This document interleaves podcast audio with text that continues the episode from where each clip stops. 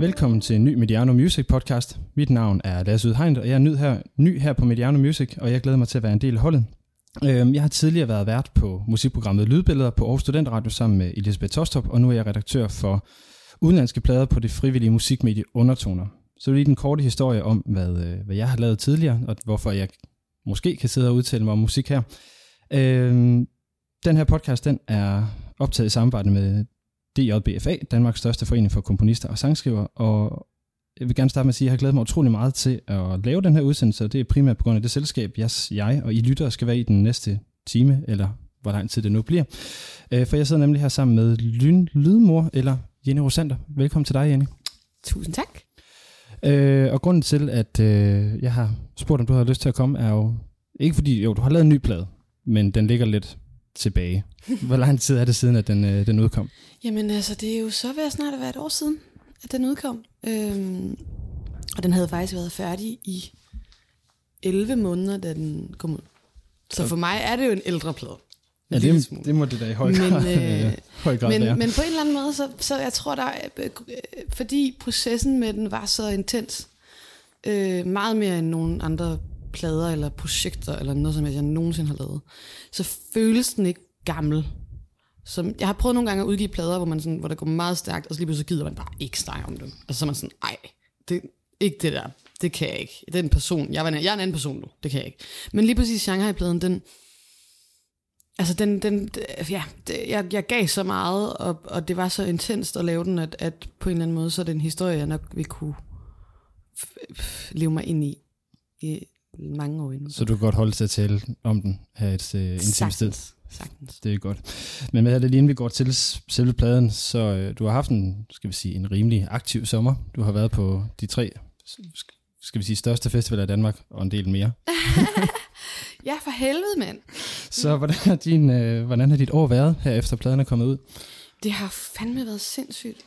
Altså sådan, øh, jeg føler, jeg vendte ryggen til mit publikum, og så i to sekunder, og så lige pludselig så var der bare rigtig mange tusind af dem. Øh, altså, da, inden vi udgav pladen, der bookede vi jo Lille Vega, øh, som så gik udsolgt helt vildt hurtigt, og det, det, altså allerede der, der var sådan, wow, udsolgt Lille Vega, det er 500 mennesker, ikke? Øhm, og så, jeg har jo bare rejst rundt i verden. Jeg har turneret rigtig meget. Jeg har været i Asien en gang og turneret. Jeg har turneret i Europa i sidste efterår. Udgivet singler. Jeg har bare arbejdet, som jeg jo altid har gjort. Øhm, og jo, jeg bemærkede, at jeg godt nok begyndte at lave mange flere interviews. Øhm, og så i foråret, der har jeg arbejdet fuldtid på en forestilling i Aarhus, hvor jeg lavede øh, teater. Øhm, vi simpelthen lavede en græsk tragedie, og jeg var en stor del af det kreative hold. Jeg skrev et helt score til det, og jeg spillede med på scenen. Jeg spillede scoret live og spillede en hævngudinde, som groede op af jorden for at nakke en dude. Øhm, så der var jeg sådan lige lidt væk fra scenen, og så, sjovt nok, ironisk nok, dagen efter vi var færdige med at spille Urstien på Aarhus Teater, spillede jeg så min første festivalkoncert på Northside. Øhm, og havde ligesom, jeg har fået et hold nu. Det er sådan lidt nyt for mig. Jeg plejede bare at komme med sådan en lille kuffert og med et keyboard, der stak ud af. Men nu har jeg jo nu spiller jeg nogle lidt større scener, så vi har jo bygget øhm, sådan en kunstinstallation til min sommertur med sådan nogle spejle, der kunne dreje, og jeg har fået lydmand, og jeg har en turmanager, og jeg har en øh, lysdesigner, der hedder Malte, som er fantastisk. Og, sådan. Øhm, og de havde ligesom bygget det hele, og jeg havde lavet produktionsøver med dem, og sådan så ankommer jeg bare til Northside, og skal ikke selv sætte mit gear op. Det er sådan den første ting, hvor jeg kan mærke sådan, og det er lidt anderledes, end det var sidste år. Og så kommer jeg op på scenen, og så der var virkelig, virkelig, virkelig mange mennesker, der er kommet for at se mig. Øhm, jeg kunne, altså, det, det var helt uvirkeligt. Øh, og sådan har det bare været på, på Tinderbox, og så i særdeleshed på Roskilde. Der pikkede det, hvor at, øh, vi stod på Avalon kl. 23 fredag aften. Og de siger, der var omkring 10.000. Øhm, det er rigtig mange mennesker. Det er sådan et helt sindssygt sådan, sådan et brøl, når man går ud på scenen. Altså det der, sådan, det der med at tage nogle skridt hen mod et publikum, og så bare mærke dem sådan... Altså som et stormvejr. Det var sådan, ja. Så det har været ret vildt. Øhm, ret sådan kæmpe for mig. Du virker ret, øh, ret glad for det. Øhm, jeg så dig på Northside, og jeg vil også sige, at det er sådan set også grunden til, at vi, vi sidder her i dag, for jeg skulle nemlig anmelde den koncert. Øhm, Var det dig, der skrev? Nej. Den kunne jeg rigtig godt lide. Ja, det fandt jeg ud af, eftersom du delte den på diverse sociale medier. Men jeg kendte ikke ret meget til dig eller din musik, mm-hmm. øh, inden jeg skulle høre den. Ikke udover, at du vist nok havde gået på gymnasiet med en af mine øh, studiekammerater fra antropologi. Men... Øh, Fair. Ikke desto mindre, så var det sådan en, en... Jeg blev ret fascineret af, skal vi sige, den historie, der lå bag pladen. Mm-hmm. Øh, og også af den, skal vi sige, meget ærlige performance, som jeg oplevede, at koncerten var. Øh, hvordan oplevede du så selv den her første koncert? Nej, men jeg var bare lykkelig. Altså, jeg var altså, helt fjollet, sådan helt bims. øhm, altså, nej, nej det, var, det, var, det var fuldstændig en joyride. Øhm, det var, jeg kunne se nede i fronten, der, jeg har fået sådan en fangruppe, øh, agtigt, som hedder Litmos Friends. Der stod en masse af dem, øh, som jeg kender nu. Jeg kan godt kende deres ansigter nu, fordi de er rigtig, rigtig mange koncerter. Øh, og dem kunne jeg sådan smile ned til, og det var vildt dejligt at se dem igen. Og der var dejlige mennesker, det var øh, en smuk dag. Altså, jeg var, nej, det var, det var, for mig var det bare øh, en øh, perfekt koncert, tror jeg. Det jeg tænkte over, da jeg så den, det var, at, det her, at dit spilletidspunkt ja. var en smule, jeg vil ikke sige malplaceret, men i forhold til din normale performance, som vi kommer ind på, tænker jeg sådan mere generelt her efterfølgende, men at du spillede om eftermiddagen i meget høj sol, øh, hvilket ikke lige passer din, din normale performance. Nej, altså sådan, øh, det var jo lige, det, det tog lidt, lidt, lidt figuring out, altså. Øh, da vi fandt ud af, at to af vores tider i sommer, til, til de her store sommerfestivaler, ville ligge om dagen. Fordi at jeg jo ligesom, altså, jeg har brugt ret meget tid på at blive rigtig god til at spille om natten. og neonlys og UV og alt det her. Øh, og det var faktisk derfor, det endte med at blive spejle, øh, som blev en del af min installation, fordi det kan man både bruge om natten, man kan skyde lys ind i dem, og så ser det helt vildt ud, men man kan også bruge dem om dagen. Så det var ligesom, vi var nødt til at finde på et eller andet, som, som kunne virke om dagen. Øh, og jeg var nødt til at finde en, ud af en visuel udgave af min persona, som var sollysagtig. Øh, så jeg måtte ligesom, jeg malede mig gul og havde sådan en masse gul på og sådan noget, og så på en Tinderbox, der puttede jeg en masse perler på, og en masse perler på huden og sådan noget. Jeg måtte sådan ligesom, altså, man kan jo ikke rigtig tillade sig at bruge sig som kunstner over de tidspunkter, man får. Det er jo sådan lidt the name of the game. Der er nogle rigtig, rigtig store sådan, artister, der skal spille om aftenen, og nogle gange så får man bare en eftermiddagstid, og så er det sådan, okay, så må slutte den, og så få det bedste ud af det. Øh, selvfølgelig var det virkelig, virkelig dejligt, da jeg så fik lov til at spille kl. 23 på Roskilde. Altså, det var da fucking lækkert. Altså, og jeg glæder mig også til min efterårsturné, hvor det ligesom er klubber, og det er sort, og det er mørkt, og jeg kan få lov til at slå mig løs i UV og laser og shit, altså. Jeg fornemmer også, at der ligger meget med det her, særligt neon, at der ligger en kraftig forbindelse til det, du kalder Shanghai-pladen. Hvad er det, den sådan helt mundret hedder? Men den hedder, og det er jo, jeg fandt ud af, at det var en tongue twister øh, for øh, specielt radioværter. Ja, så det er der, derfor, jeg smider den over til dig. Ja, men det er smart gjort. Altså, jeg har set så mange radioværter fuck den op. I told you I'd tell them our story. Altså, jeg sagde nok, at jeg vil fortælle dem vores historie. Øhm, som, ja, som jeg plejer at kalde Shanghai-pladen. Ja, og hvorfor den hedder Shanghai-pladen, det dykker vi så også ned i, fordi det er netop den, vi primært skal tale om. Mm. Øh, og inden vi gør det, øh, så får I lige lov til at høre en halvanden minuts bid af et af de første numre, et nummer, der hedder Money Towers. Mm. And I don't believe the stuff I see Like a blur, blur, blur boy Touch turns to turmoil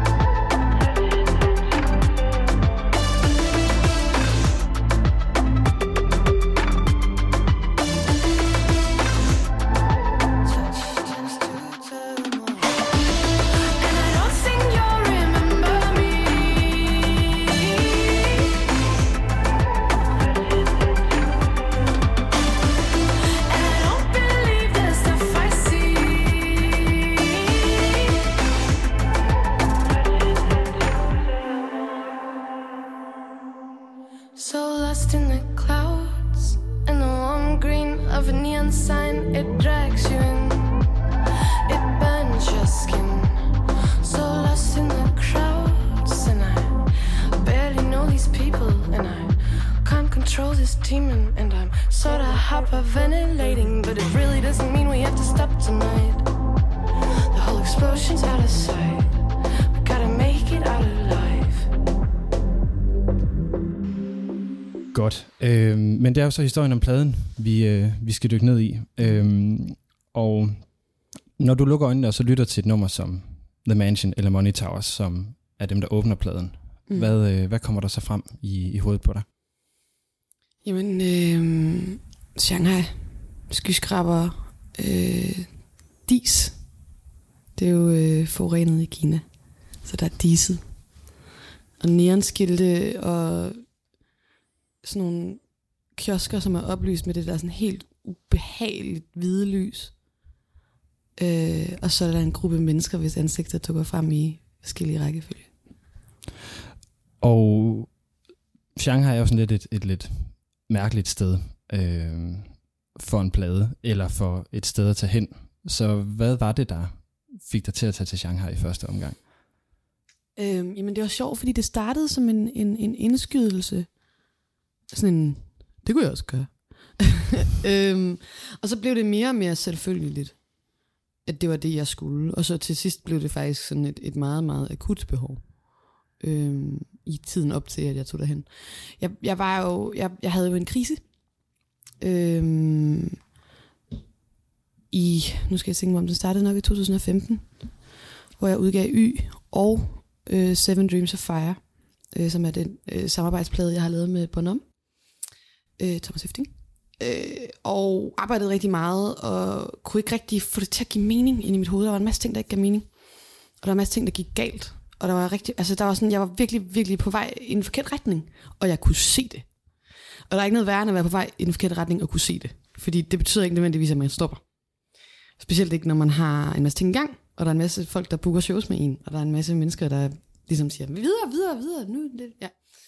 Øhm, så den her tanke om at tage væk opstod. Jeg tænkte, jeg, skal, jeg bliver nødt til at gøre noget drastisk. Jeg bliver nødt til at altså, tage langt væk, og så kan stoppe det her tog, jeg er på.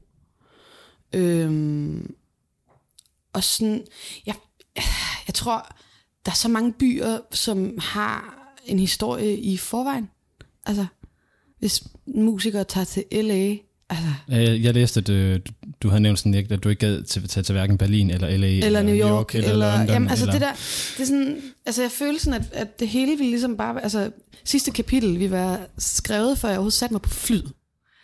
Øhm, og det var ikke det, jeg var interesseret i.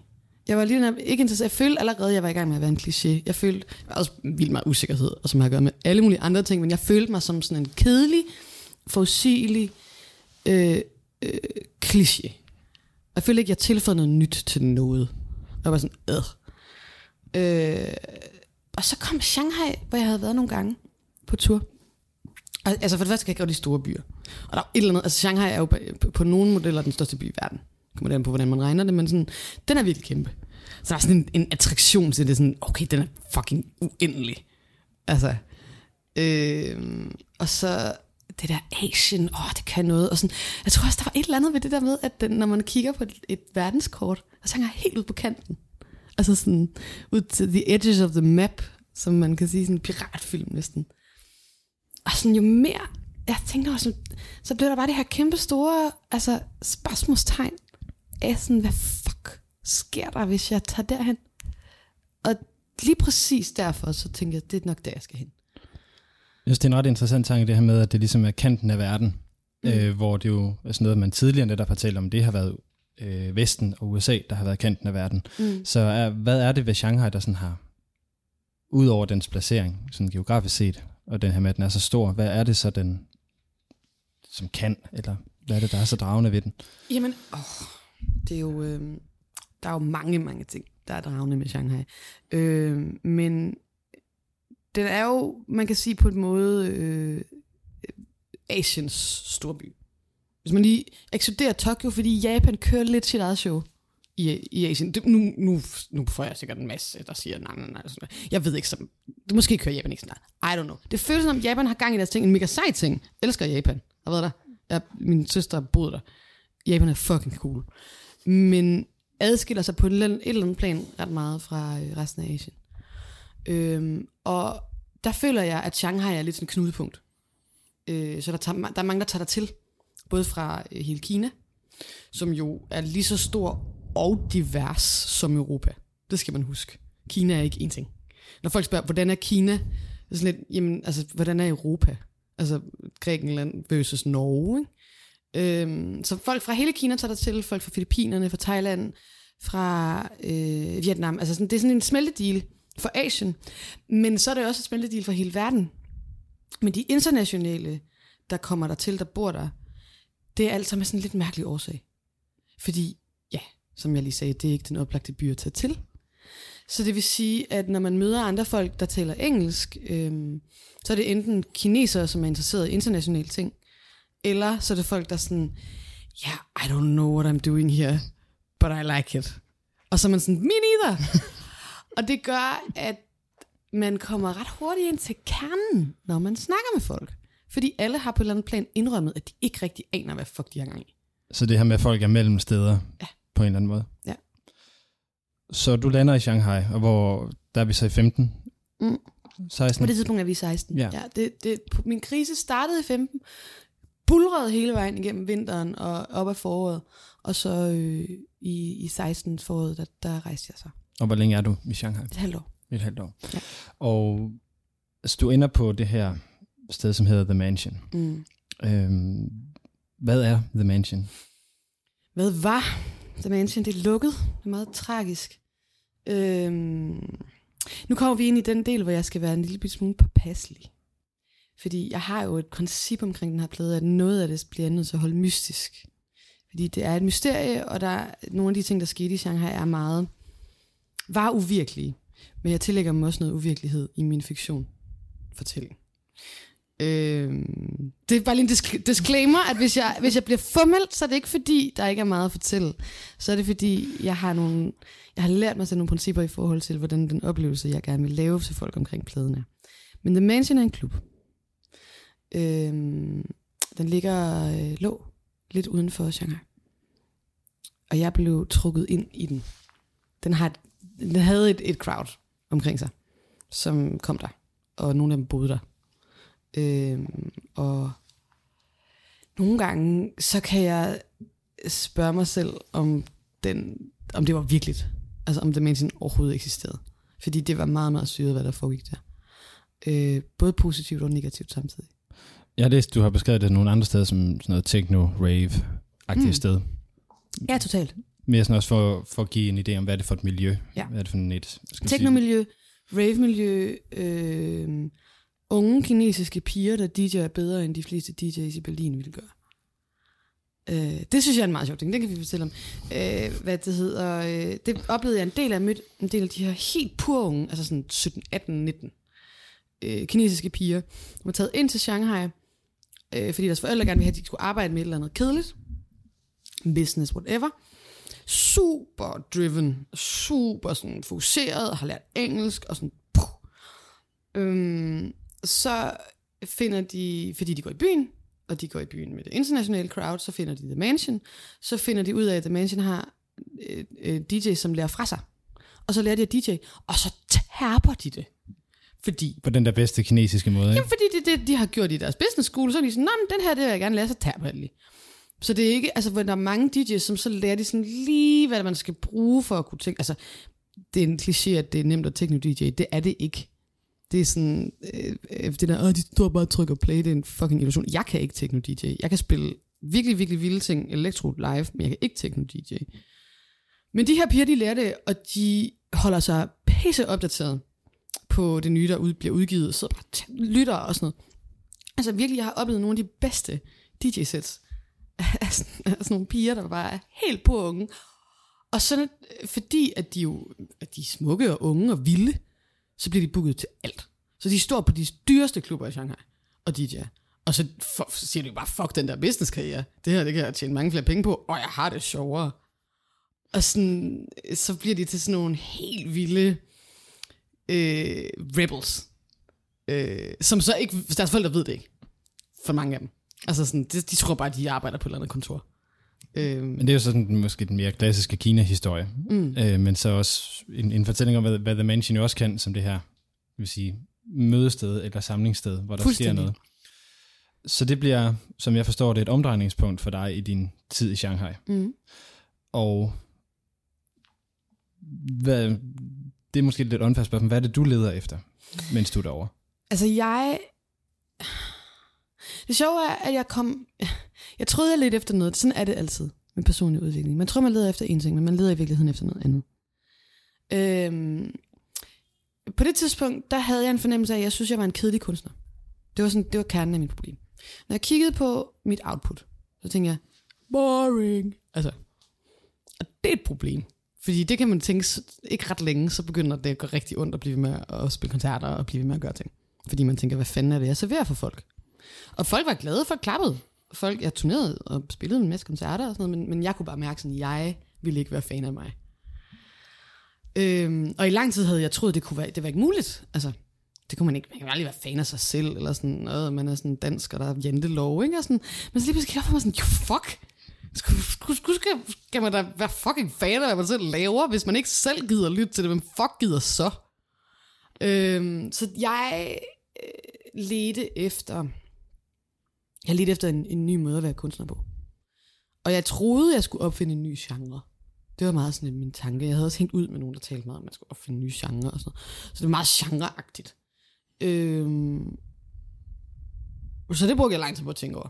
Men så faldt jeg ind i The Mansion, og hele historien begyndte at udspille sig rundt om mig. Og jeg blev så fascineret. Jeg elsker historier. Altså sådan, det har jeg fundet ud af, sådan, det er sådan min ting. Historier. Menneske, altså det der med at lære nogle mennesker at kende og se deres historie, eller lære nogle altså bøger, eller altså musik. Det er sådan historiefortælling og, og opleve historier også. Jeg kan mærke den måde, jeg lever på. Nogle gange sætter jeg mig selv i nogle lidt farlige situationer, fordi jeg er sådan, det er en historie.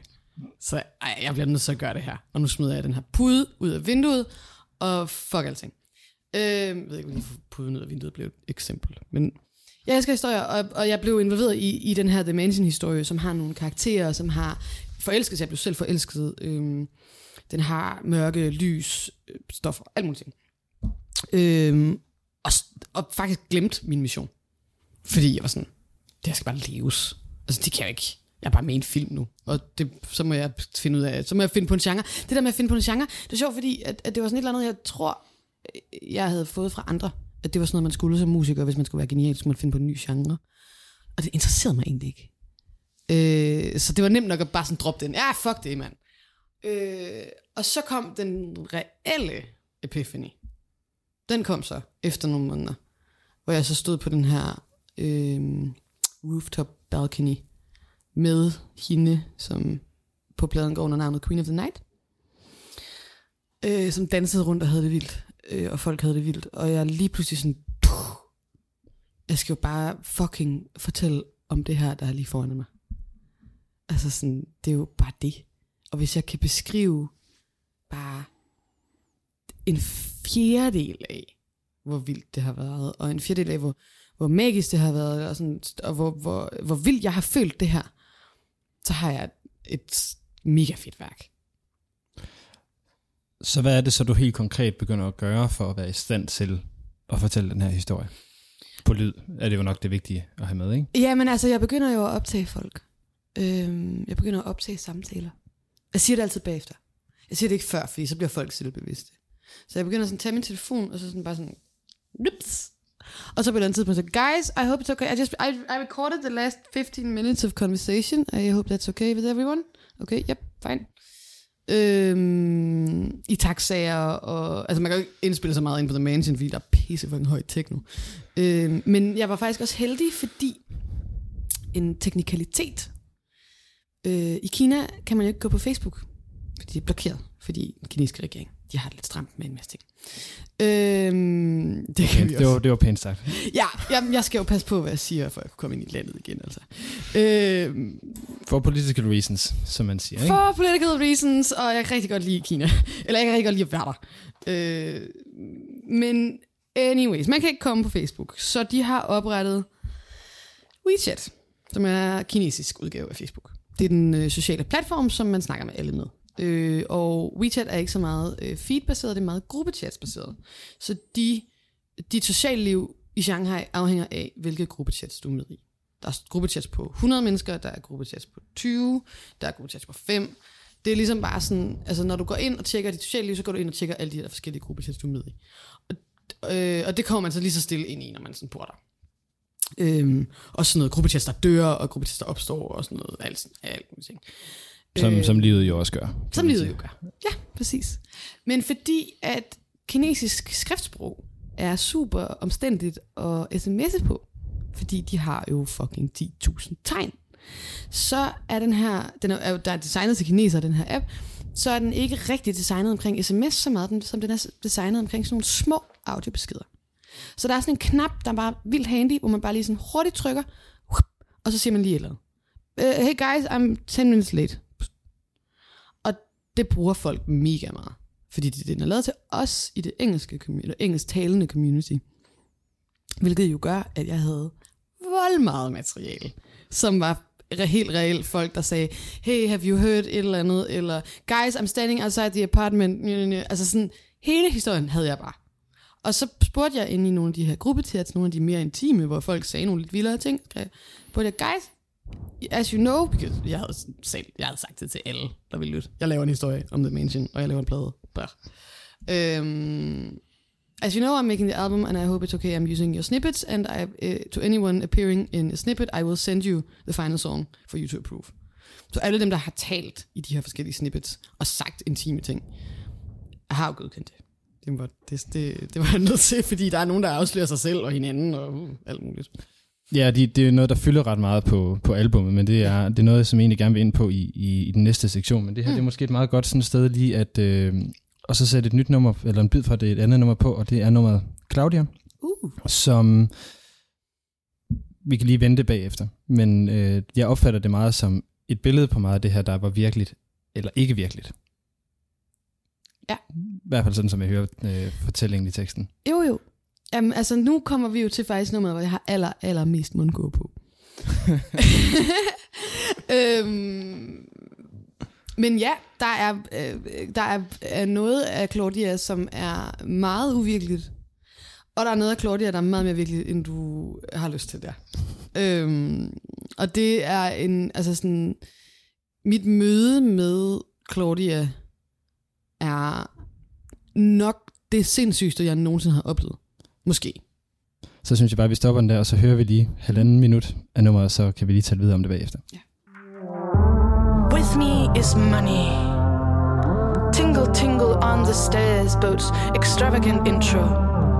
A single gold coin falls through the keyhole, and then bam, he jumps in, wielding 40s swing music, winks to me under his sharply trimmed brows, and turns my ceiling lamp into a chandelier. He kisses my cat fondly into a panther with a diamond leash, dances around, pointing this way and that until my room resembles a Parisian luxury suite.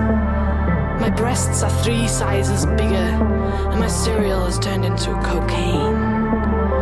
Finally, he stands with wild, ecstatic eyes in the center of his creation.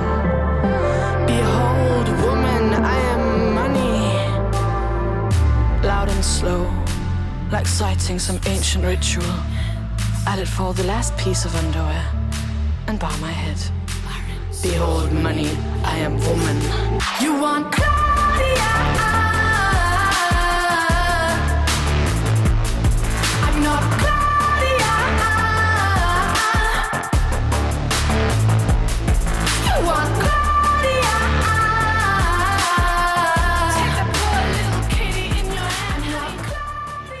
Så nu har vi hørt halvandet minut cirka, og øh, på trods af mundkurven, øh, så grund til, at jeg valgte det her nummer, er ikke nødvendigvis på grund af øh, indholdet, men også lige så meget på grund af, skal vi sige, lyden og din måde at, skal vi sige, vokal og lyrikmæssigt at fremføre det. Så hvis vi går til den del af nummeret i stedet for, Ja, det der har jeg en fornemmelse, øh, fornemmelse af, at du vil sige lidt mere. ja, det er nok meget smart. Øhm, hold kæft, det er så lang tid at producere. Altså, det var...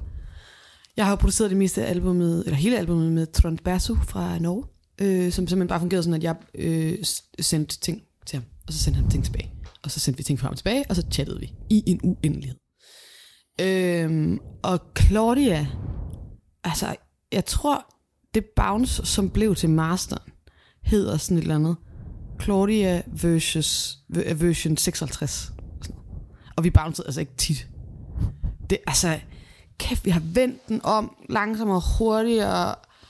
øh, øh, forskellige beats, mere hårdt, mindre hårdt. Stakkel, stakkel, stakkel, Strøn, der har sendt mig, altså måske først 100 ting, jeg aldrig endte med at bruge. Øhm, fordi jeg var så specifik omkring, hvordan den, den skulle lyde.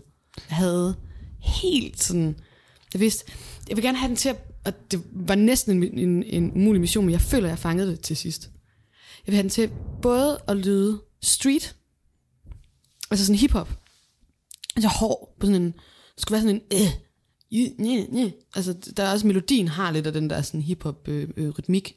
Take a little on the can, den, den, mm. sådan noget, som, som jeg på det tidspunkt lyttede rigtig meget til Young Lean, øh, svensk øh, hiphopper, som har nogle fantastiske produktioner. Øhm, og som alle øh, de store hiphopper stjæler fra hele tiden. Øh, så tænker jeg, så stjæler jeg også lidt fra. Det er fint nok. Øh, men jeg havde været meget inspireret af ham i, i da jeg skrev øh, melodien.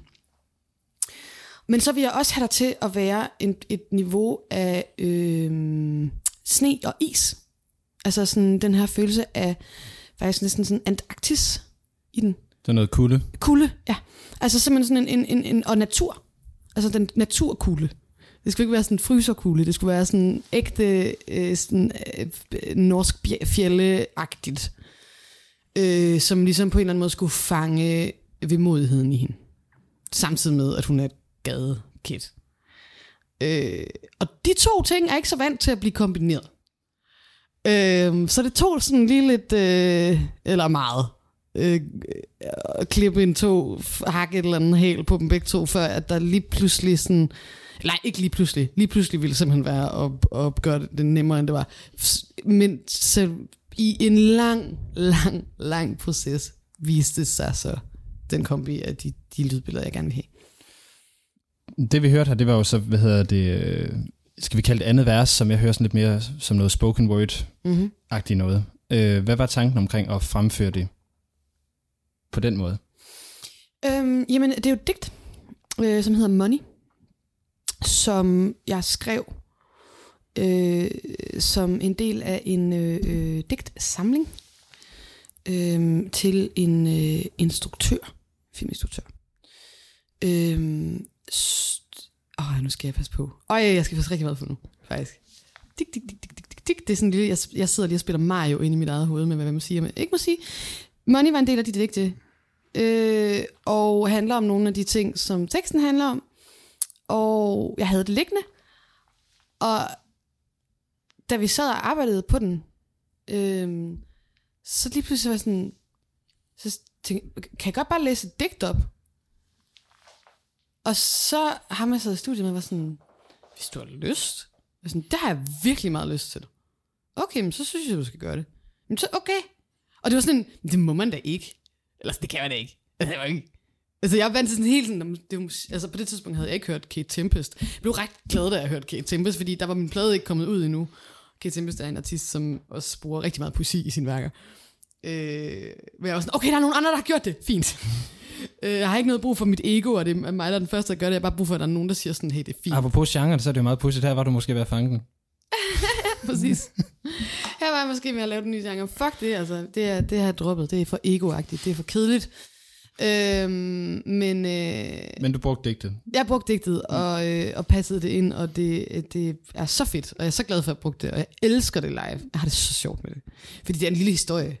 Altså det er jo en historie, det starter med det her øh, a single gold coin falls through the keyhole, og så kommer ham her og transponerer øh, hendes værelse til et parisisk luksuriøst hotel, og laver hendes kat til en. Og, og, ja, alt går amok.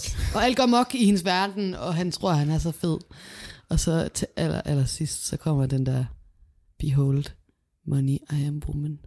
Ja, så man vender det på hovedet. Så man vender det på hovedet og siger, hey, du er ikke skid. Altså, Øhm, som er sjovt, fordi at den tænker da jeg kan huske, da jeg skrev det, der tænker jeg ikke ret meget over det. Der var det mere sådan noget ordleg. Og jo sådan mere, jeg har fremført den live, som mere det her Behold Money, I am Woman, sådan blevet på en eller anden måde sådan mit feministiske sådan, og antikapitalistiske fucking manifest. Altså, vi har printet det på t-shirts.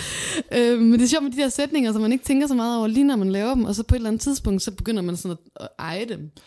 Præcis, og det er noget af det, som, altså nu kommer vi ind på det, som jeg faktisk har glædet mig rigtig meget til at snakke om, det er Mhm. netop det her med skriveprocessen i det, Ja. øh, og den måde, som vi kommer tilbage til numrene, for der er ma- masser af andet at tage fat i, i mm. Det musiske også, men, men der er noget omkring det her med at skrive, øh, som netop er sådan lidt in- intuitivt, Ja. og så hvorfor det lov at vokse på en, når det er færdigt, det der Mm. med, at det så kommer ud og får sit eget liv.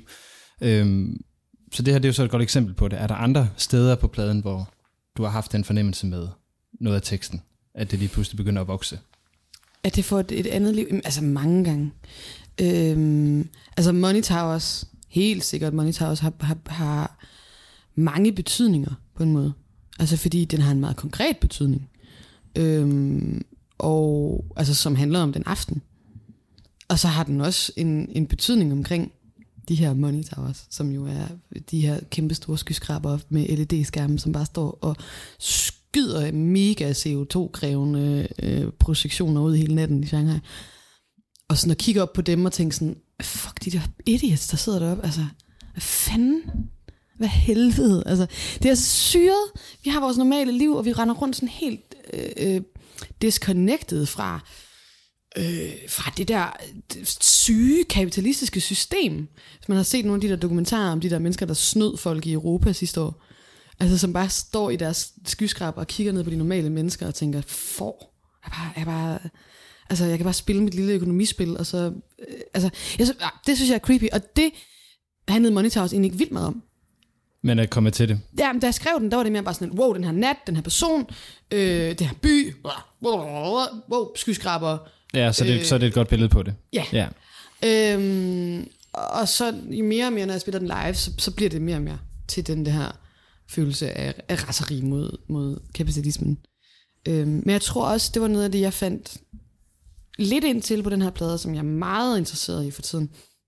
Det er at i ens egne tekster, når man skriver, at give plads til et par af de, øh, hvad skal man sige, underbevidste bobler, der kommer. Altså fordi når man, nogle gange, når man, når man lige finder på noget, så har man jo en scramble-tekst. Man har en vrøvletekst. Det bedste eksempel i verden er jo Yesterday, hvis vrøvletekst er scrambled eggs.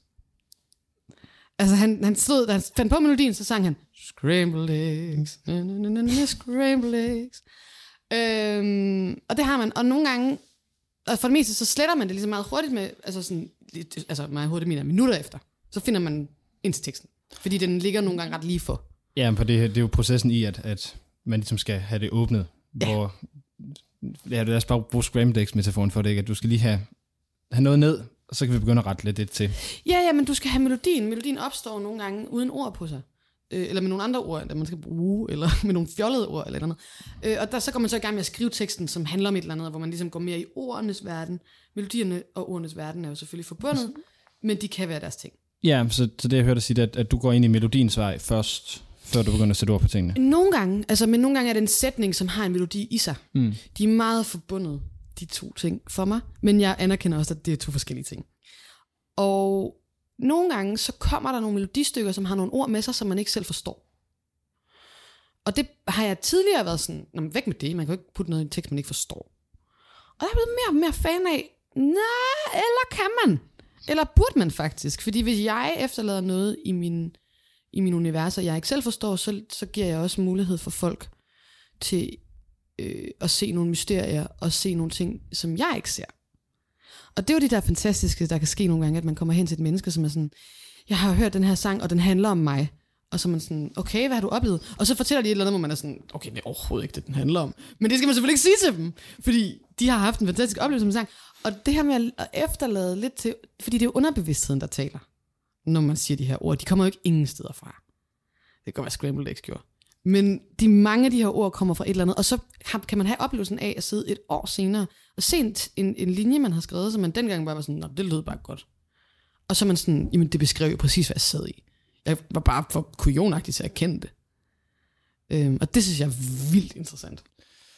Og hvordan så med, skal vi sige, selve Shanghai som bagtæppe på det? Mhm. Fordi øhm, når jeg hører pladen, så hører jeg, at den handler rigtig meget. Øh, ikke om Shanghai, den handler om, om dig og om det, du har oplevet. Men, men at jeg tror, jeg oplevede, oplevede, da du præsenterede det, øh, på Northside som, at det var en, den handlede om Shanghai mere end så meget andet. Man kan ikke beskrive Shanghai ved at beskrive Shanghai. Eller sådan. Øh, det var lidt det samme, da jeg skulle finde ud af det visuelle koncept, hvis vi skal gå lidt tilbage til noget, vi ikke fik afrundet før. Jamen, det, det står på øh, listen, så bare Nå, men godt. Fordi at øh, øh, da jeg skulle begynde at turnere med det her materiale, som jo faktisk var lang tid før den kom ud, fordi jeg allerede var i gang med at lave det i 16, 17, øhm, og den kom først ud i 18. Øh, der fik jeg den her tanke, jeg, jeg bliver nødt til at vise noget også. Jeg bliver nødt til at være visuel, jeg har det sjovt med at være visuel, jeg bliver nødt til at lave et eller andet, der repræsenterer genre. Øhm, og så kom den første idé, ligesom, når man skulle man så lave nogle fucking visuals, ikke? med nogle skyskraber og nogle billeder af Shanghai. Og jeg kunne bare mærke med det samme sådan, nope, dårligste idé ever. Fordi hvis man bare tager billeder af Shanghai, så fatter du ikke Shanghai. Det, det Shanghai er ikke bare skyskraberne. Shanghai er ikke nudler. Shanghai er ikke, altså, det er så meget andet. Og Shanghai, det du oplever i Shanghai, det er Shanghai, det du føler. Shanghai er en følelse. Øh, og det var så der, vi, eller jeg øh, valgte at gå med øh, det her neonmaling. Fordi jeg følte, at på en måde, så kunne jeg tegne Shanghai på min hud. Øh, og jeg kunne også repræsentere technocrowdet. Fordi hende, Queen of the Night, hun kom til mig den første nat, hvor hun havde hævet mig med på The Mansion. Og så malede hun min, hun trak mig til side, malede mine kinder med neonmaling, og så sagde hun, don't tell anyone I'm the one with the paint, because then everybody wants some. Charmerende kvinde. Øhm, så det var en måde både at give kado til det, og det var en måde at, at fange en følelse. På samme måde, nej, der er ikke øh, sådan nogle, og sådan her ser Shanghai ud, øh, ting i Shanghai-pladen. Der er min personlige historie. Der er historien om de her mennesker, som jeg mødte. Og så er Shanghai, som du siger, det er settingen. Ja, fordi det var egentlig det, det der var sådan kernen i, i mit spørgsmål, det er det mm. her, fordi øh, det her dogme omkring at tage en setting, ja. som nogle gange gør det nemmere at skrive eller arbejde, hvis man har et benspænd, der hedder, eller en kasse, forstår mig ret, der hedder mm. Shanghai, og så ja. skal man begynde at skrive ud fra det, så bliver det nogle gange nemmere mm-hmm. at få noget frem end ellers. Ja. End hvis man kan gøre hvad som helst. Giver det mening? Totalt. Totalt. Øhm, det, det, er, det er vildt frigørende at arbejde konceptuelt. Altså også selvom altså det, kasserne kan være enormt mange forskellige ting. Øhm, jeg har også fundet ud af, at man må ikke, man må ikke lave sin kasse for lille. Eller det bliver, så, så, så giver man ikke plads til de idéer, der kommer, fordi de har ikke nødvendigvis de former, man håber eller man tror. Øhm, men, øh, men Shanghai-kassen, så at sige, Shanghai-historien, gav helt vildt meget til mit arbejdsflow. Hvis I nu sætter jeg til dig, er det 12 numre, der er på pladen? Mm-hmm. Hvor meget har du skåret fra? Mm, del. Men ikke, nej, nu skal jeg ikke, øh, fordi nu kender jeg selvfølgelig også uh, Who Made Who. Jeg ved ikke, om du kender det band, dansk. Ja, de, uh, altså de er virkelig kongerne, jeg skal fra. De laver sådan noget 40 demoer, og så udgiver de 10 af dem. Og jeg er sådan, wow, det forstår jeg slet ikke. Det kan jeg ikke. Altså jeg går rigtig, rigtig meget ind i alle de tracks, jeg laver. Jeg er ikke sådan en, der laver 40 demoer. Øh, men der er bare tre sange, jeg ikke kunne få til at virke. Øh, altså, jeg prøvede og prøvede og prøvede, ligesom jeg sagde med Claudia, ikke? jeg prøvede og prøvede og prøvede, den fik jeg så til at virke. Så jeg jeg ikke få til at virke. Øhm, lige meget, hvor meget jeg har forsøgt. Øhm, stadig, nogle gange så kan jeg stadig få sådan en, hvor skulle man lige give dem en runde mere, altså, fordi det er jo fucking gode sange, og de er øh, en del af historien, som så ikke blev vist. Øhm, men, øh, men øh, dem, ja, man kan, you can't win them all. Nej, men det er også det, der hvis sige, siger, var en del af spørgsmålet, det er netop, hvor meget af historien er det, som man ender med at udlade, når det er, at man har den her skriveproces. Ja. Altså, sådan, det var vigtigt for mig ikke at fortælle hele historien. Øh, og det var vigtigt for mig at holde en masse mystisk, hvilket også er derfor, jeg prøver at holde noget selvdisciplin i mine interviews, fordi det jo, du mærker det, jeg snakker meget. og det havde jeg en fornemmelse af inden. Ja, og jeg kan godt nogle gange være kommet til i interviews, bare sådan, blød, hele historien. Altså alt. Alle personerne. Alle. Det er mit første store portrætinterview med Gaffa. Øh, der kommer jeg til at sige det hele. Og jeg måtte ringe til søde, søde, dejlige Michael Gonzalez og sige, Michael, det var ikke meningen. Øh, den plade, der kommer ud lige om lidt, hele basis for den er, at det er et mysterie, og folk skal se noget af det, men de skal også sætte sig selv ind i det, fordi de ikke ved det hele. Kan vi, kan vi lave det om? Og han var så sød, at han lod mig lave det om. Så han lod mig tage de ting ud, jeg ikke ville have. Øh, og den lærte mig ligesom, okay, selvkontrol, Jenny. Mm, det kan godt være, det er en fed historie, og det er sjovt at sidde og snakke om, men jeg må udlade. Øh, fordi øh, jeg var inspireret af, af nogle fortællinger, som kunne det her med at, at, at vise noget fra alle vinkler, men ikke vise det i midten. Det er sådan en spiral, som hele tiden bliver ved med at gå ind af, men aldrig rammer midten. Det synes jeg er ret, en ret vild måde at, at fortælle på. Fordi det, der sker, det er, at folk bliver nødt til at sætte noget i midten til sidst. Når der bliver peget nok derinde. Og det er det, alt i min historie peger jo på midten. Der er alle de her lydcitater, som peger på hinanden på forskellige måder. Der er det faktum, at jeg kalder den I told you I tell them a story, er også en del af min storytelling, fordi jeg igen siger, at det er en historie. Der er noget derinde. Peger med min øh, musikvideoer, og peger med hints i artworket, alt det der. Og så bliver folk nødt til at sætte sig selv ind til sidst. Ja, det er nemlig det, fordi det, der er sjovt ved, ved, ved det, du siger, der er jo netop, at øh, du kender jo alle dem, som taler i de mm. her lydklip, og du ved, hvad det peger på, men alle os andre har jo ikke været i Shanghai. Nej, nej. Kender jo ikke de her mennesker, så det, Altså, det, det er også... sådan lidt at få lov at gå ind i, i, i din WeChat. Ja. Men Jeg har også, altså specielt faktisk med... med, med Altså uden introduktion til, hvem der er i chatten, ikke? ja. Altså specielt med de der quotes der, eller de øh, snip, snippets, hvad fanden man skal kalde dem, audiobeskederne. Og nogle af dem har så også været personlige audiobeskeder, nogle af dem har været optagelser. Altså der har jeg virkelig lagt mange øh, easter eggs. Hvis man, hvis man lytter, hvis man rålytter pladen, hvilket jeg, jeg ved, der er nogen, der har gjort, og jeg, jeg bliver så glad, hver gang jeg får en besked fra en af dem, der finder nogle af mine easter eggs, som er referencer, som enten er tekstbider, som refererer til øh, nogle af de her audiosnippets, eller ting, jeg har skrevet på min Instagram, eller et eller andet. Altså, sådan, der er et, altså, jeg synes, det er så sjovt. Det er jo ligesom at lege Cluedo eller sådan noget.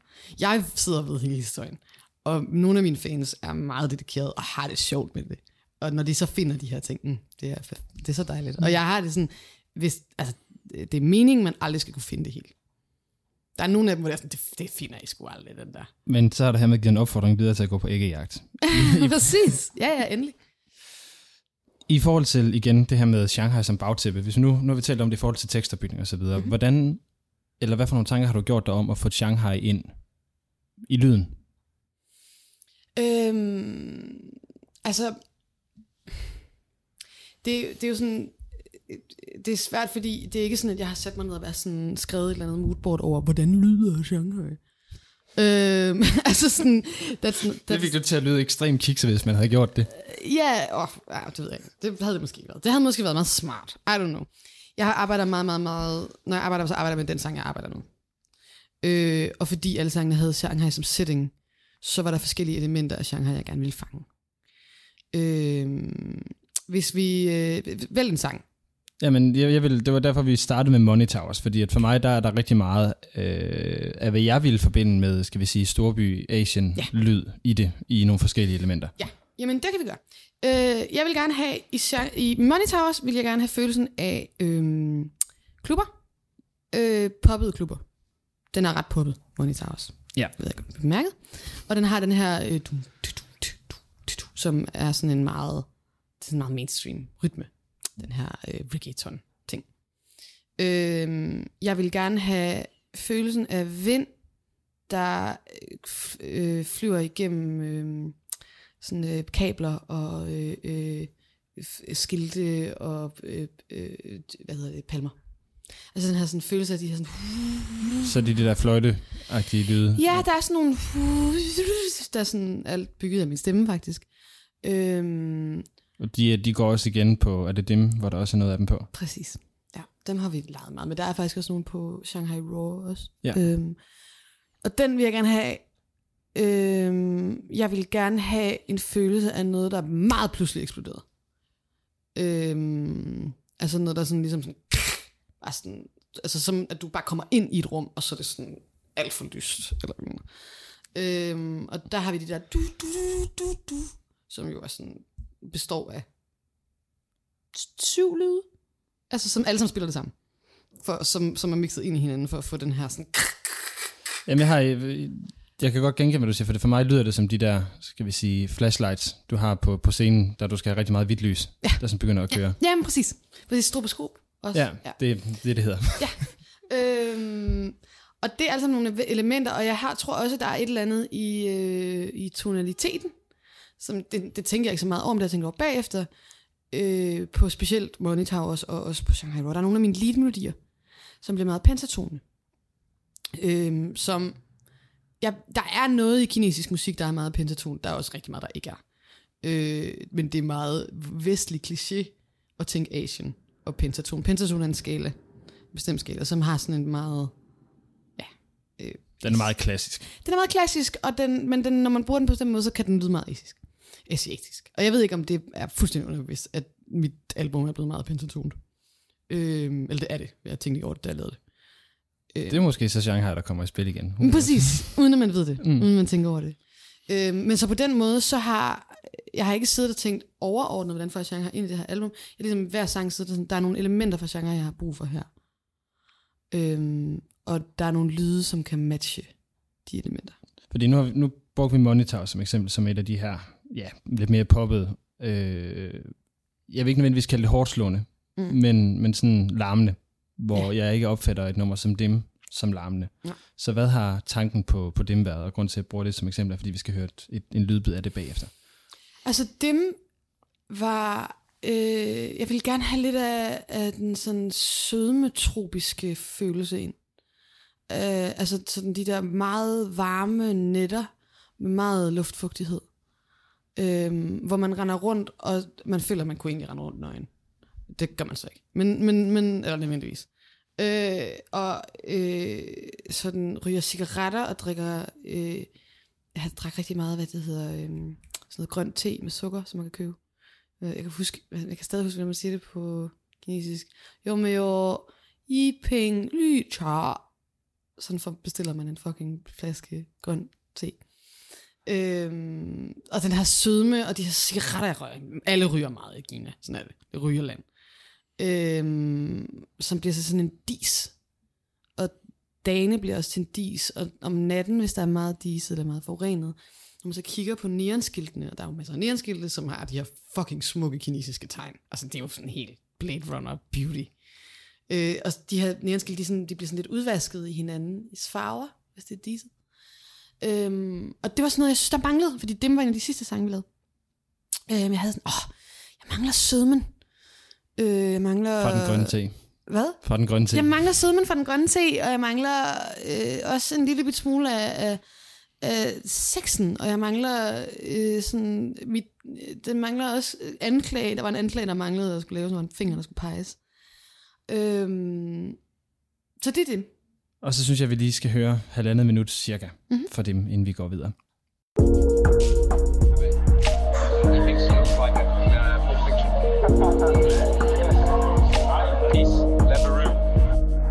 Another morning reaching for my underwear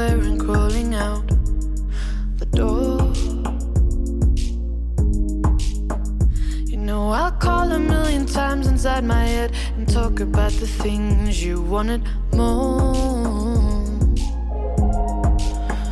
If you still wanna fo- fo- follow me, if you still wanna fo- fo- follow me, and everything you say. If you still wanna fo- fo- follow me, as feeble as the drinks that If you still wanna fo- fo- follow me, do you really wanna dim the lights or fantasize? If you don't really want me, do you really wanna stay the night or pillow fights? If you don't really want me. Det næste, jeg gerne vil ind på, det har vi rørt lidt ved, det var den her liveudførelse af pladen, og nu har du været inde på en af de centrale pointer i forhold til øh, alt dit eget næren, kan man sige, at du gerne vil have Shanghai, øh, skal vi sige, på din egen krop, når du er, er ude at performe albumet. Mm. Hvilke tanker har du ellers gjort dig i forhold til at få, altså viderebringe følelsen af Shanghai? Øhm, altså, det har mest været det her næren. Man, man kan sige, at på mange punkter har jeg været på en mega spændende rejse, efter pladen kom ud. Øh, efter den blev færdig. Øh, omkring mit live show. Jeg på en eller anden måde, det der med, øh, ikke for at gøre det alt for langt, og komme alt for langt væk fra dit spørgsmål, så øh, det der med, at jeg satte mig for, at jeg ville lave et stykke kunst, som jeg synes var fedt. Det var egentlig min mission. Det lykkedes. Det tog meget hårdt arbejde. Jeg endte med at flytte hjem til min mor, og være så broke, at jeg ikke havde råd til en fucking togbillet. Men jeg blev ved med at arbejde på det her album, for jeg vidste, at jeg kunne lave det, hvis jeg bare arbejdede hårdt nok. Og så endte jeg med at stå med noget i hænderne, hvor jeg faktisk var sådan, det her, det vil jeg selv være fan af. Øh, og så udgive det. Det gav mig en helt anden måde at arbejde på, fordi jeg vidste, at jeg kunne. Øh, og så blev jeg pludselig en meget mere sikker kunstner. På alle fronter.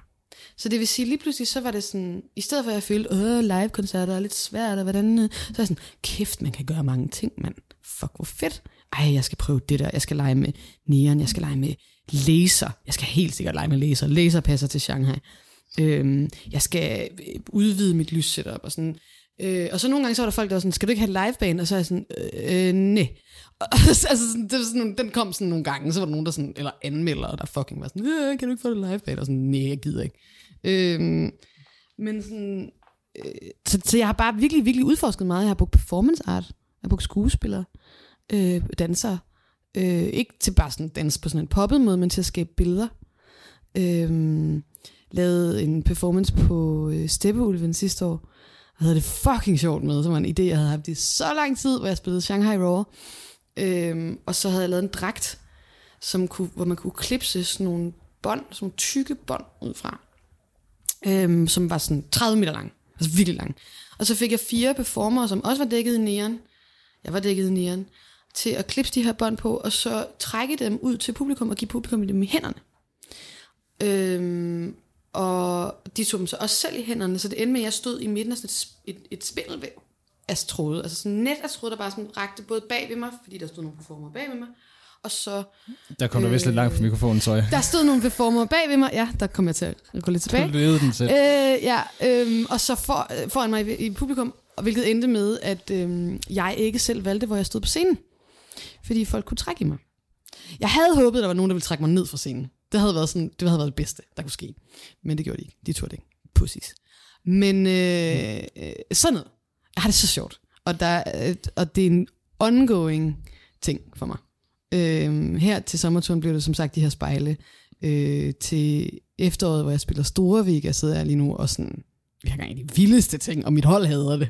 De, altså sådan, der er kommet sådan en helt bestemt sådan mørk sky, som går hen over alle, jeg arbejder med, hvis jeg siger, jeg har fået en idé.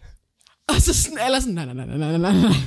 Fordi det er altid et eller andet, der involverer øh, mega meget arbejde, og alle mulige dimser, de skal bygge, og øh, jeg har det helt vildt specifikt omkring, hvad jeg gerne vil have, og sådan noget. Men, øh, men den rejse er helt sikkert på nogle punkter relateret til Shanghai, på nogle punkter også relateret til min egen kunstneriske udvikling, som ikke kunne have været sket uden Shanghai. Så det er sådan lidt en cirkel. De går ind i hinanden, Ja. lyder det rigtig, rigtig meget til. Øhm, når du så står på scenen, mm. hvor meget er du, eller hvor meget prøver du at være sådan, øhm, at skabe det samme mysterie, som du prøver at gøre omkring pladen? Fordi det, jeg oplevede på Northside, var øh, meget, meget glad og meget, meget sådan tilstedeværende, men, men heller ikke så, skal vi sige, altså du ligesom skiftede personer fra en, der performede, og så til Jenny, der stod på scenen. Ja, altså jeg, jeg, kan, jeg, jeg, jeg prøver så hårdt at være sådan cool. Men, øh, men, men spørgsmålet i, i det er også, er, er det nødvendigt at være det? Ja, altså det er, nej, det er det nok ikke. Altså jeg må nok erkende, at jeg bliver det nok ikke.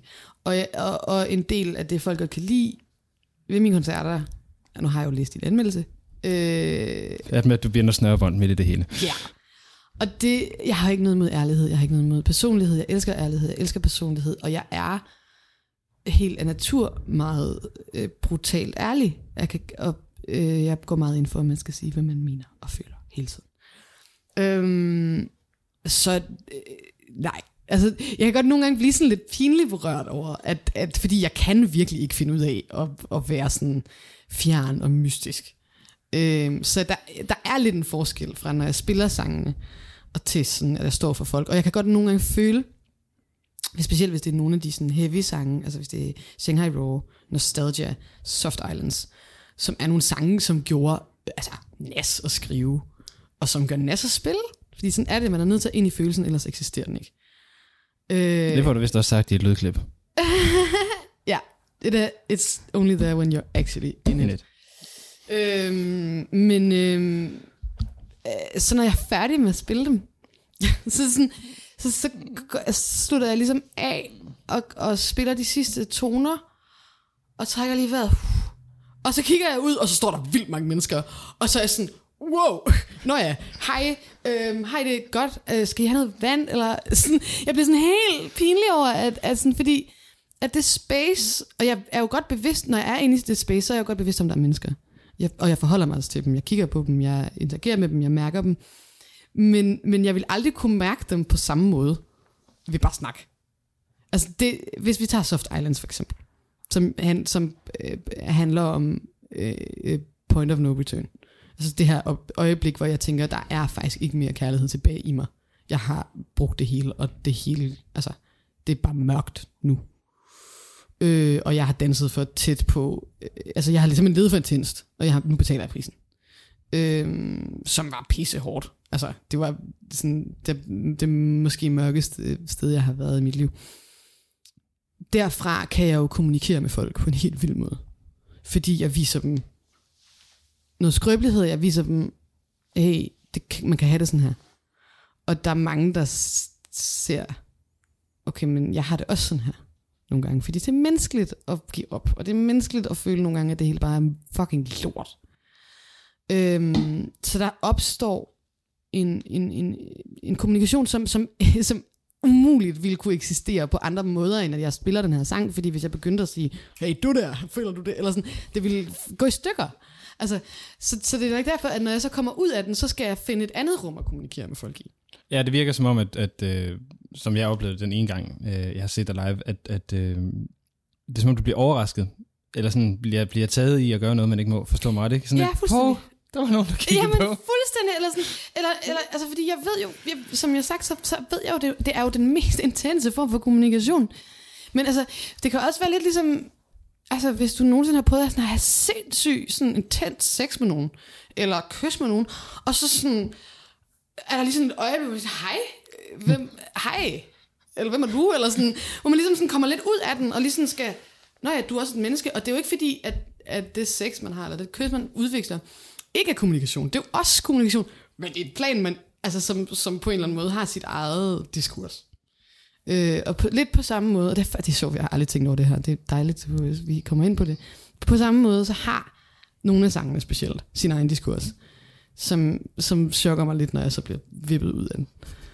Øh, Men jeg synes også, hvis vi nu lige bliver ved Soft Islands, for det er en af dem, som vi ikke kommer til at høre noget fra. Mhm. Mm-hmm. Øhm, det er jo også det længste nummer på bladen. Ja. Øhm, og det får lov til at vokse sig sådan meget intenst, mm. sådan, eller vildere og vildere i lyden, ja. som vi går hen af. Øh, hvad er ideen i forhold til det?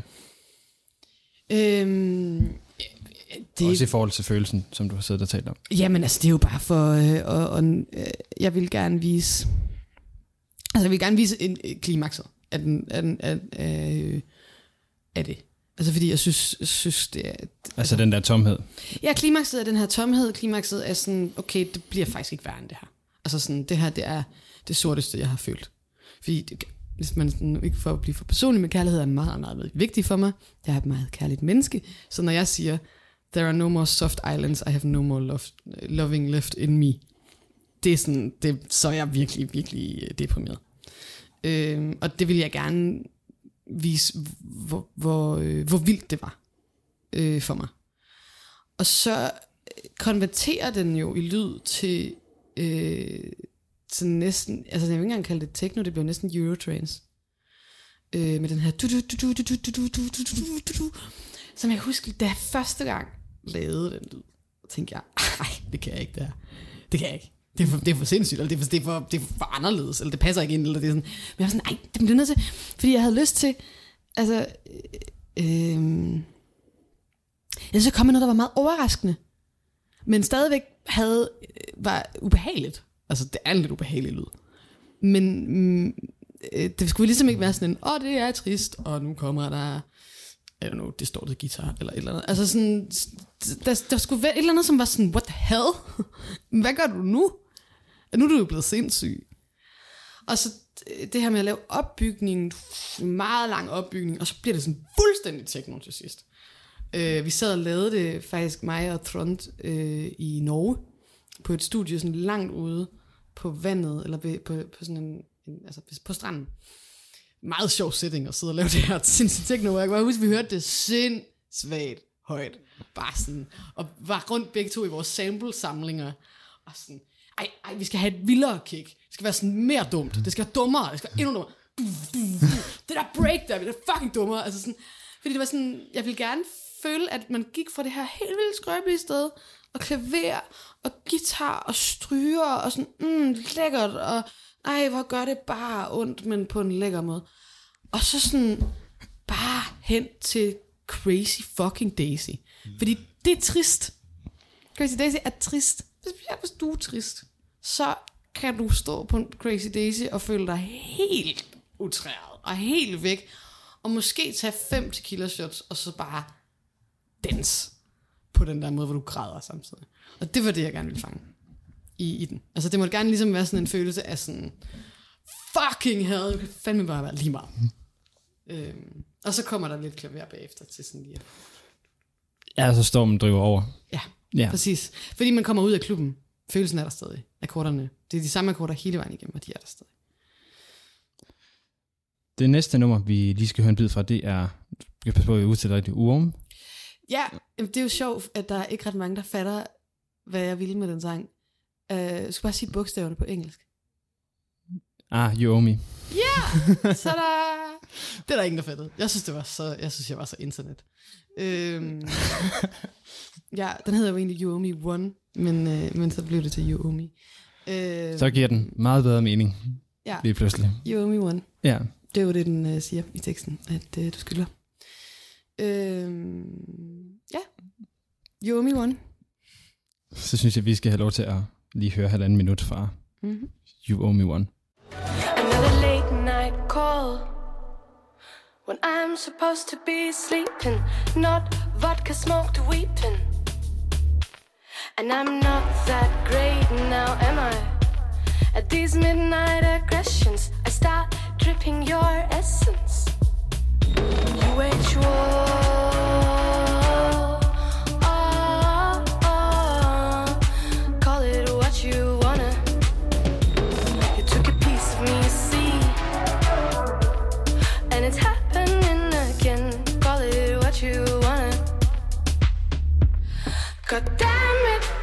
My cool.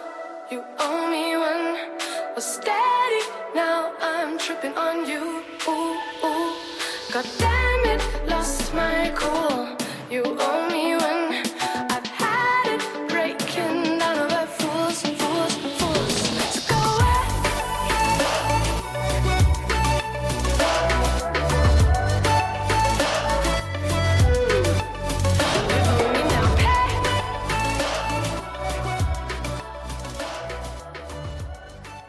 sådan her den... Øh, nu har vi talt i lidt over en time. Mm. Øhm, så vi nærmer os den her skal vi sige, en form for afslutning også. Nu har vi mm. også sådan stille og roligt bevæget os gennem pladen i nogle af de her lydbider, vi har haft med. Øhm, og og tænker på, i, det er den tredje plade, du, du har lavet, ja. den her. Og det har tydeligvis været den, der har været længst tid undervejs, eller haft den længste arbejdsproces Ja. som sådan. Hvad er næste skridt? Hvor du spørger. øhm, Ja, fordi jeg tænker, hvordan kan man komme overgå, eller komme, komme videre fra, fra noget, der har været så voldsomt, som det her egentlig har været? Altså sådan, øh, jeg har ikke noget behov for at overgå Shanghai-pladen. Det, altså, jeg tror, at den måde at se på det, sådan, sådan, sådan om, at det er sådan en konkurrence, eller sådan, det, det, det, bliver, det bliver usundt for min kreativitet. Selvom jeg lidt føler, at det bliver federe, det nye næste, jeg laver, fordi sådan har man det altid. Øhm, det er men øh, det, jeg havde en sjov sådan epiphany, da jeg begyndte at arbejde igen efter, jeg tog en pause, og så sådan, skulle lige trække vejret, da jeg var færdig med den. Altså, fordi det var hårdt arbejde. Specielt det sidste halvår var hårdt arbejde. Der var alle sangene. Alt det sjove var gjort. Så skulle man bare sidde og tweak. Øhm, men øhm, da jeg så begyndte at arbejde igen, fordi jeg havde sådan tænkt, åh, nu har jeg gennemgået hele den her crazy udvikling. Jeg har udviklet mig både lydmæssigt, jeg har udviklet, hvad jeg kan skre- øh, sprogligt, jeg har læst en masse bøger, jeg har skrevet en masse poesi. Jeg har, altså, det var virkelig en stor del af hele processen med genrepladen, var også bare hardcore træning. Altså bare udvikle alle mine skills. Jeg tænker, yes mand, så nu bliver det nemt. I er for nej, du skal igennem en hård proces, hvad er værk du laver. Sådan er det. Øhm, men øh, lige nu er jeg et rigtig fedt sted med den proces. Øhm, jeg tror aldrig, jeg har været så inspireret, som jeg er lige nu. Heller ikke, hvis man inkluderer tiden, hvor jeg skrev store dele af Shanghai-pladen. Øhm, jeg tror, jeg tror lidt, det handler om, at jeg har været ret heldig med at skulle lave nogle ret vilde samarbejder. Og møde nogle ret inspirerende mennesker, som er sådan inspirerende på en meget inkluderende måde. Jeg lavede det her i Aarhus Teater, hvor jeg fik fuld autonomi musikalsk, og også fik lov til at påvirke helt stykket. Øh, Et kæmpe stort hold, og en mega fantastisk instruktør, øh, og som virkelig har givet mig så meget kreativt. Øh, så næste år skal jeg arbejde med en instruktør, der hedder Amanda Ginman, som en anden instruktør, som har givet mig helt meget i vores snakke om, hvordan vi skal arbejde sammen. Øh, Jeg skal arbejde med en koreograf på det kongelige, der hedder Eleonor Bauer. Øhm, jeg skal arbejde igen med Runar, som jeg lavede på øh, Årstien med Aarhus Teater. Øh, de tre, mine tre instruktører, eller en af dem er så koreograf, men det er jo lidt samme i, dag, i danseverdenen, har givet mig sådan, det, altså de er bare kloge og fede og kreative, og hver gang jeg snakker med en af dem, så kommer jeg ud og snakker en lille smule klogere, end jeg var før. Øh, og samtidig med har jeg sådan en, jeg har bare sådan en følelse, at jeg kan gøre, hvad fuck jeg har lyst til. Og det følte jeg bare ikke før. Før var det sådan en, åh oh, nej, oh, kommer det til at minde lidt for meget om et eller andet, eller skal det, oh, eller er det en genre, der allerede findes, eller whatever, eller sådan. Jeg var fyldt med sådan en masse sådan følelser af ting, jeg ikke kunne gøre. Og nu har jeg været sådan, nej, jeg har så meget, jeg kan gøre, og jeg har sådan travlt. Ikke fordi, at, altså for eksempel lige nu, jeg havde rigtig travlt op til Roskilde, der var meget samtidig, men lige nu har jeg egentlig ok med tid, men jeg har travlt i forhold til mine egne idéer. Fordi idéer skal helst laves lige når man får dem. Specielt til sange. Man kan, ikke, man kan ikke gå rundt for længe og tænke, at man vil lave en sang, og så ikke lave den, fordi så rådner den ind i ens hoved. Og så når man endelig sætter sig for at lave den, så går det af helvede til. Det er sådan en mærkelig ting, jeg har fundet ud af. Så man skal skynde sig. Øh, og samtidig med, at jeg er gået i gang med at skrive en bog, som har det fucking sjovt at skrive, øh, som bliver vildt fed. Jeg ved ikke, hvornår jeg udgiver den, og jeg ved ikke, hvordan man udgiver bøger, men nogle gange så er man nødt til at gøre et eller andet, fordi det er fedt, og man elsker arbejdet. Og der får jeg også idéer til kapitler, og dem skal jeg også skynde mig at skrive ned. Samtidig med, at jeg også arbejder på den her konceptkoncert på Vega, og hvordan jeg skal arbejde med danser og med en drejescene og alt muligt der. Så det er sådan, øh, jeg løber bare rundt for sådan at indhente min egen kreativitet, og sådan, kan, altså kniver mig i armen. Fordi det er bare ikke ret lang tid siden, at jeg sad her, inden jeg tog til Shanghai, og tænkte, jamen jeg, jeg ved ikke, hvad jeg vil, og jeg føler ikke, jeg er en specielt fed kunstner, og jeg føler ikke, mine idéer er griner, og jeg er fed. Og nu er det bare sådan helt omvendt. Fordi det startede du så også koncerten på noget, som at sige, at ting kommer i bølger. Ja, it comes in waves. Ja, Det er jo sådan... Øh, som også er en del af indledningen på The Mansion nummer, der indleder pladen. Ja. Så det er meget kreativ og meget intens bølge. Lyder det? Meget intens bølge, jeg er inde i lige nu. Øhm, men øhm, faktisk, øh, The Mansion har et billede i sig, som ikke bliver helt færdiggjort, men det var sådan noget, jeg tænkte rigtig, rigtig meget over i perioden, jeg var i Shanghai, og som jeg stadig vender tilbage til nogle gange. Som er en form for circle of life, som er, at man, øh, man krystalliserer, altså man splindrer. Man krystaller, man krystalliserer, så splindrer man, så lander man på gulvet i stykker, øh, som glasskår. Og så bliver man flydende, og så solidificerer man op til en ny skulptur. Og så krystalliserer man, og så splinter man igen. Øhm, den følelse havde jeg rigtig meget dengang. Det, der er meget ødelæggelse i det billede, klart. Og jeg tror også, dengang jeg udviklet mig meget gennem destruktion. Øh, men jeg føler, der er stadig noget ved det. Altså, man, man går igennem de her faser, hvor man på en eller anden måde skal destruere et eller andet i sig selv for at finde noget nyt. Øh, som kunstner. Og som man er nødt til. Fordi hvis der ikke er et niveau af, at man er ude at skide, og man risikerer sig selv, så er der ikke noget interessant. Øhm, så, der, så jeg føler hele tiden, jeg lever i de her bølger, hvor jeg, jamen, så, så er jeg et eller andet sted ude på kanten og tænker, holy fuck. Og så kommer jeg tilbage og sådan, okay, fint, nu må jeg kan beskrive det, eller nu har jeg ikke fået nogle nye værktøjer, eller sådan noget. Så den der It Comes in Waves er virkelig sådan, altså burde få det tatoveret. Altså fordi det er virkelig bare blevet mit fucking slogan, It Comes in Waves. Og det er også noget, jeg sådan, Altså, jeg har, i, i Shanghai, der var det også noget, vi sagde til hinanden it Comes in Waves. Altså, sådan, jeg føler bare, at det er så meget en, en læresætning, man altid skal huske at sige til folk. Det kommer i bølger. Du er en bølge lige nu, eller du er ikke en bølge lige nu. Bølgedal. Ja, præcis. Du er en bølgedal lige nu. Du skal nok komme en bølge mere, hvis du bare er tålmodig og åbner dig op for den. Øhm, men ja, jeg er glad for, at du lige tog øh, bølge, bølgetingene op. Jamen, det var så, det var så åbenlyst, som jeg oplevede det øh, på, på, eller til koncerten, at, at det betød noget. Ja. At, at der var den her bølge, og det her, igen, i, i forberedelse til det her, så har jeg læst rigtig mange af de interviews, du har lavet her i løbet af, af foråret og så videre, har jeg ligesom også godt kunne fornemme, at det var en ting, sådan, der er noget, der bygger op nu. Ja, Og så- shit. Så hvad er kombinationen på det, er jo egentlig også det, der ligger i, i det, jeg gerne vil spørge om nu. Og det nu, der er en bog, og så er der formentlig en ny plade, går jeg ud fra på et eller andet tidspunkt. Ja. Øhm, Jamen, der er en ny plade, og pladen har også et koncept. Meget anderledes koncept. Øh, ikke, vi, det, det er ikke en by den her gang. Øh, men, øh, men, men meget, jeg er meget spændt på, skal man selvfølgelig ikke sidde og tale om en plade, eller der ikke er ude endnu, men Jeg vil sige, så i stedet for vil jeg så spørge, hvor langt er, den, øh, hvor langt er du i den proces med den nu? øh, åh, det er svært at sige. Fordi jeg har ikke skrevet det hele nu. Så okay, så, så, Så der så, går forhold, lidt tid. så forholdsvis tidligt i processen. Forholdsvis tidligt nu. Øh, men øh, vi kommer til at gøre det lidt anderledes på den her, fordi øh, da, vi, da jeg lavede Shanghai-pladen, havde jeg ikke et internationalt hold. Så derfor så var hele, det er sådan en meget teknisk ting, hele pladen var nødt til at være færdig, før vi kunne gå ud og finde dem, vi skulle arbejde med på den. Øh, dem har vi fundet nu. Og når du siger, at pladen skulle være færdig, var det så i forhold til sangene, eller i forhold til... Masteren. Okay, Mixet, masteret, ja. done. yes. Coveret skulle være lavet. Agtigt. Så før vi kunne finde samarbejdspartnere. Fordi det er nemmere, når man kører det indie. Så man kan gøre det anderledes, hvis man bliver signet på en kæmpe stor international deal på Sony, men det er jeg ikke interesseret i. Øhm, hvad det hedder... De samarbejdspartnere har vi fundet nu. Hvilket giver mig mulighed for at udgive ting, før øh, jeg har en hel plade færdig. Så der kommer faktisk en single her til september. Som er spændende, og som er noget af det bedste, jeg nogensinde har lavet i mine egne øjne. Øh, det er i hvert fald noget det, jeg selv er blevet mest excited over i processen. Det er en sang, som jeg føler næsten ikke er min egen. Det var sådan...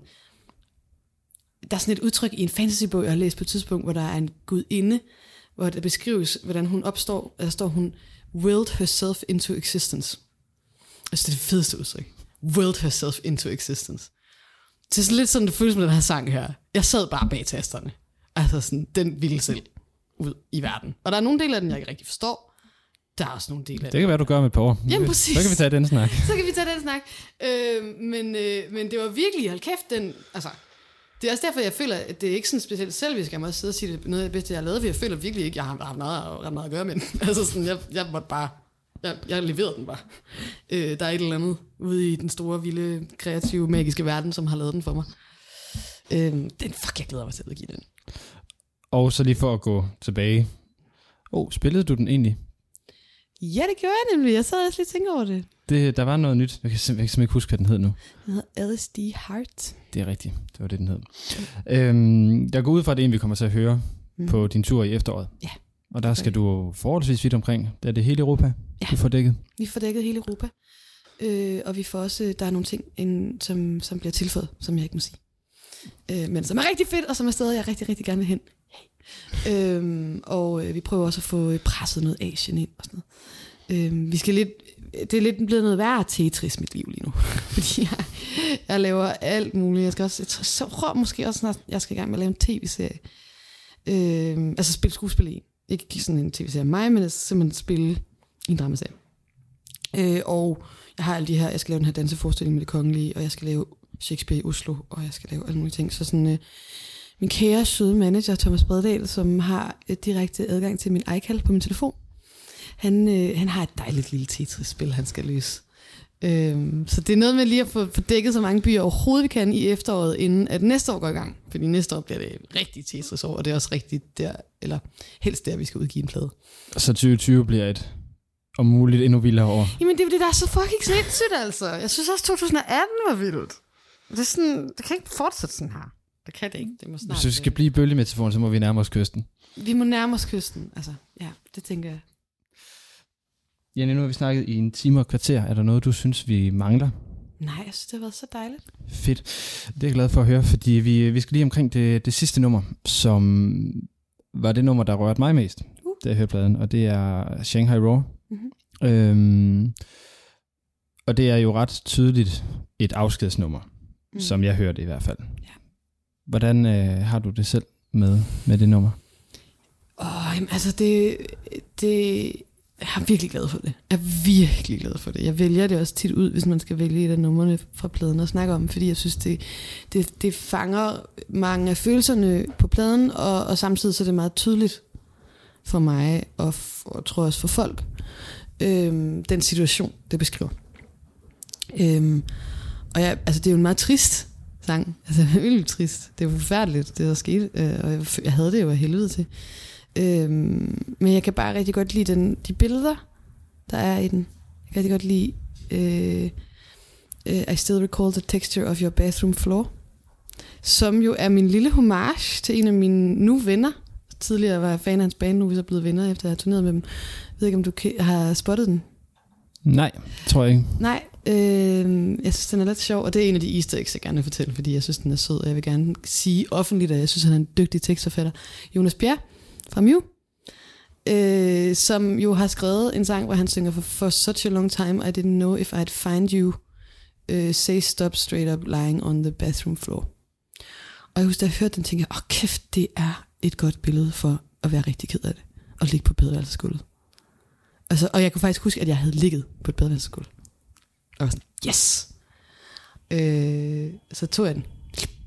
Og så sagde jeg det til ham, da vi var på tur sammen. Så sagde jeg, Jonas, jeg har stjålet fra dig. Øh, så det var okay, det måtte jeg godt. Øhm, så den der del af det, og så, altså, der er bare et eller andet, den sang var også en af de der, der skete af sig selv, altså hvor jeg virkelig følte, at jeg bare førte pinden. Øh, der var nogle tekstting, som udviklede sig ret, altså den sent i processen, sjovt nok, altså slutningen for eksempel, var skrevet meget lang tid efter starten.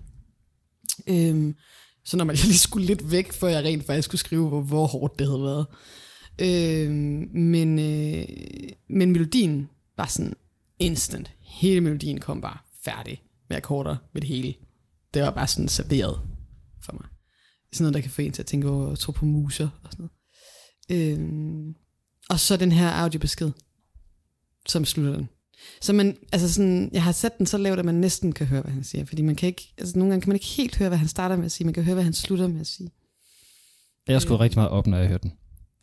godt, rigtig godt. Øhm, det var afslutning. Øh, han havde sendt mig en lang, lang, lang, lang audiobesked. Jeg vil jo ikke sige, hvem han er, men, øh, men, men den var til mig kun, kan man så sige. Og han, øh, og han sluttede den, og jeg synes, det der, altså, kæft, jeg blev en lille smule forelsket i ham igen, da jeg hørte den øh, første gang. Fordi han havde siddet og beskrevet en masse ting meget poetisk, og så siger han, fordi, og det var rigtigt, så siger han, yeah, you're smiling now, aren't you? Because you can remember as well, you know exactly what I'm talking about. Altså, den er så fucking, det er så selvsikkert, og det er så sexet, og det er så øh, øh, øh, simpelt at sige sådan en ting. Og så gik det op for mig sådan, "Ah, hvis jeg putter det ind, så er det også det, jeg siger på min plade. Så siger jeg også, yeah, you're smiling now, because you know exactly what I'm talking about.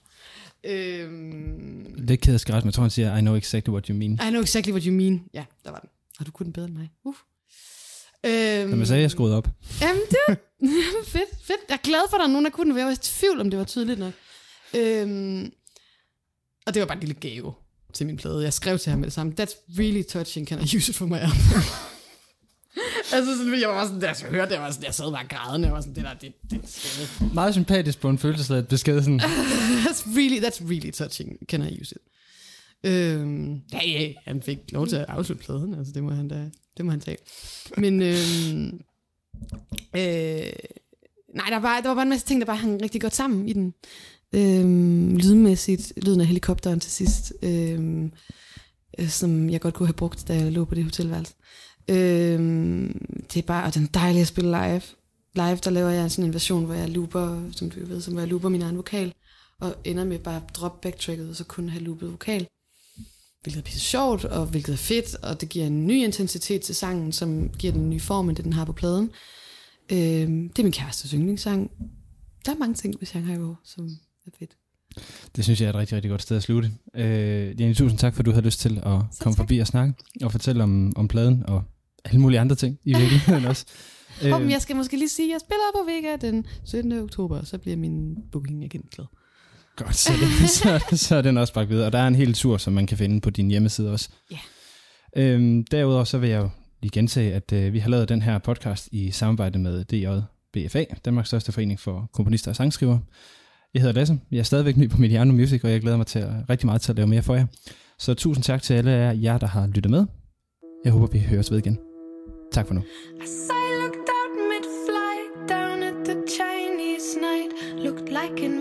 Spider webs of traffic light. Go back two hours before skyscrapers watched in awe. We took a cab in vain, and in the haze we saw